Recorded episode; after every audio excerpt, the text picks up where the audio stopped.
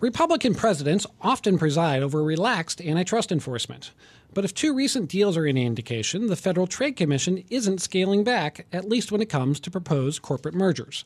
Last week, a fantasy sports fantasy sports rivals, DraftKings and FanDuel, walked away from a merger agreement after the FTC filed a legal challenge. That followed a decision by Walgreens to rework an acquisition deal with rival Rite Aid, again in the face of FTC skepticism. With us to talk about the antitrust climate at the Federal Trade Commission is Alexei Alexis. He's the antitrust reporter for Bloomberg BNA. Alexei, thanks so much for joining us. So let's just start by telling us about these two deals. Why were they seen as problematic by the FTC? Well, uh, starting with the uh, deal between DraftKings and FanDuel, you had a merger where, uh, according to the FTC, it would have uh, led to a, a, near monopoly where the companies would have commanded more than 90% of the uh, daily fantasy sports market. And so that's the type of deal uh, that, that may have been blocked. Uh, uh, in, in any uh, administration, and so there, there were clear concerns there. With with Walgreens Rite Aid, you had a deal that some analysts would say is more on the margins, uh, meaning that uh, there were some concerns that could have been worked out, but it just at the end of the day, it just didn't get through. Things that is a little different about what's going on at the FTC right now is that there's really only two commissioners right now, um, one Republican and one Democrat. It doesn't seem to have stalled the work, but what what is the dynamic like when you have a split like that uh, at the top of the commission?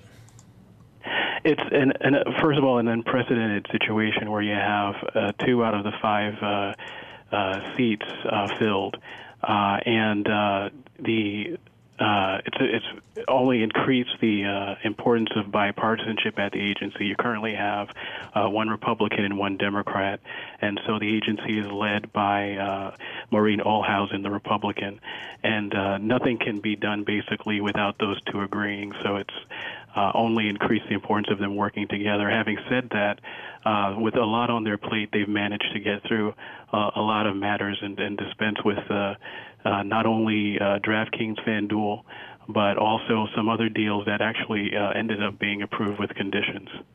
So, who is sort of running the show over there? Is it that uh, the the staff has more importance now with only those two commissioners? What's tell us just a little more about the dynamic in terms of making decisions on on these sorts of deals. So that's typically uh, uh, what happens in, in, in any case is uh, these commissioners rely a lot on uh, a career staff who, who work very hard and uh, from day to day and, and make recommendation to, recommendations to the commissioners who uh, uh, can decide to either accept or reject those recommendations. And so that's become particularly important in, in this case uh, uh, because, again, the, the commissioners are having to work together very closely and look at things in a very bi- bipartisan way.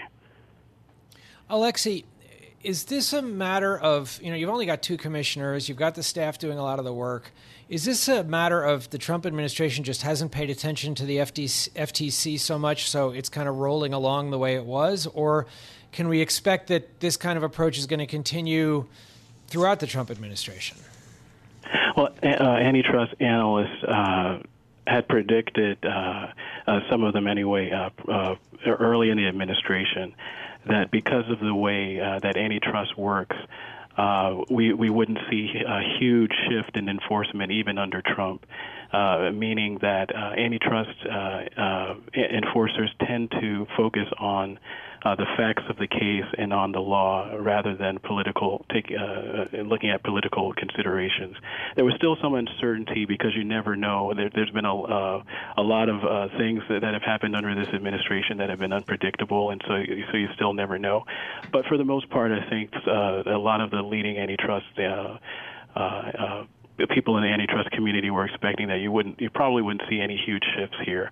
It's still, even with uh, six months into the administration, there's still some uncertainty. We ha- we don't have any nominees uh, pending at the FTC. There is one pending at the Justice Department who hasn't been confirmed yet by the Senate. So there's still a little bit cons- uh, of uncertainty. But for the most part, I think people are expecting that things will continue along an even keel. Uh, Lexi, only about 30 seconds left, but very quickly, uh, the Justice Department handles antitrust enforcement as well. What are we seeing there so far? Well, uh, like I said, there you you uh, you have a, a pending nominee Uh, who's uh, awaiting a, Senate approval. Uh, he's uh, not expected to uh, uh, cause a huge shift over there, but you you would expect in, in, any Republican administration to have a little bit of of, of, re, of, a relaxation of, of enforcement. So it may not be as as, as as aggressive as it was under the Obama administration, but probably not a huge shift there. Okay, we're going to have to leave it there. Thank you, Alexei Alexis, Bloomberg BNA antitrust reporter, talking about the Federal Trade Commission and its merger enforcement.